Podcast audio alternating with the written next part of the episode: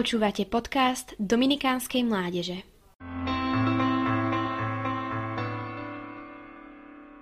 Drahí priatelia, siedme prikázanie zakazuje krádež. To znamená uchvátenie cudzieho majetku proti odôvodnenej vôli vlastníka. Takúto definíciu nájdeme v katechizme.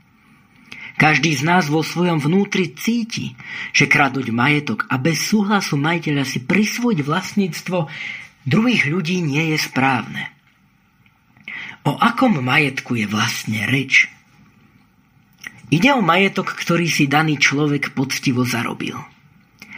Za procesom nadobudnutia majetku sa skrýva často dlhý príbeh, plný plánovania, sklamania, neúspechu, krachu – ale aj úspechov, postupného rastu a pocitu úspechu za tvrdo a dobre odvedenú prácu.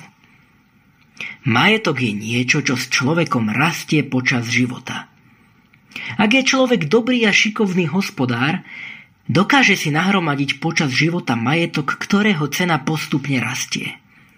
Nikto iný nemá právo rozhodovať o majetku tohoto človeka – Počas našich životov však nadobúdame aj iný majetok ako ten finančný. Ide o bohatstvo, ktoré sa nedá vidieť na kreditných kartách a šekoch. Ide o bohatstvo nášho duchovného života a vzťahu s Bohom, za ktorým je dlhý príbeh nášho života, plný plánovania, sklamania, neúspechu, pádov, ale aj úspechov, postupného rastu milosrdenstva a lásky.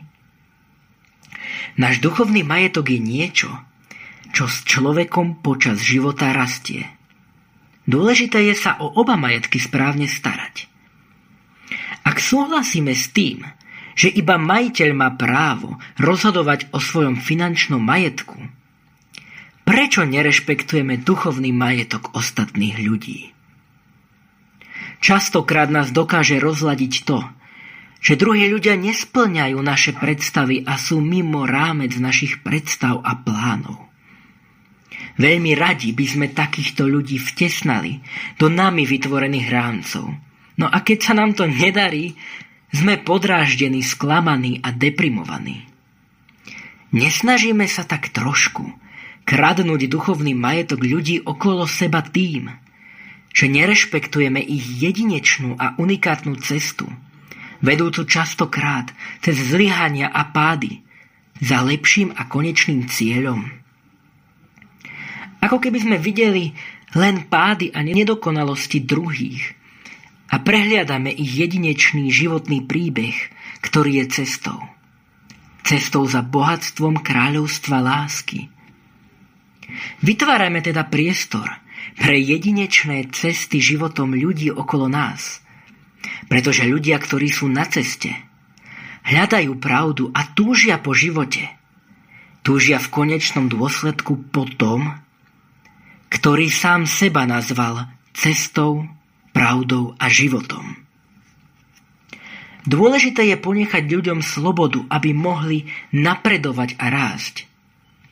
Nemôže nás to ale viesť do akejsi izolovanosti a individualizmu, v ktorom žije v dnešnej dobe žiaľ veľmi veľa ľudí. Človek je vzťahová bytosť, stvorená na Boží obraz. A samotný Boh je dynamický vzťah Otca, Syna a Ducha Svetého. Preto by sme mali byť aj my otvorení a pozvať do nášho životného príbehu druhých ľudí. Vypočuť ich – a nechať sa poučiť ich radami, aby sme spolu dosiahli náš vysnívaný cieľ.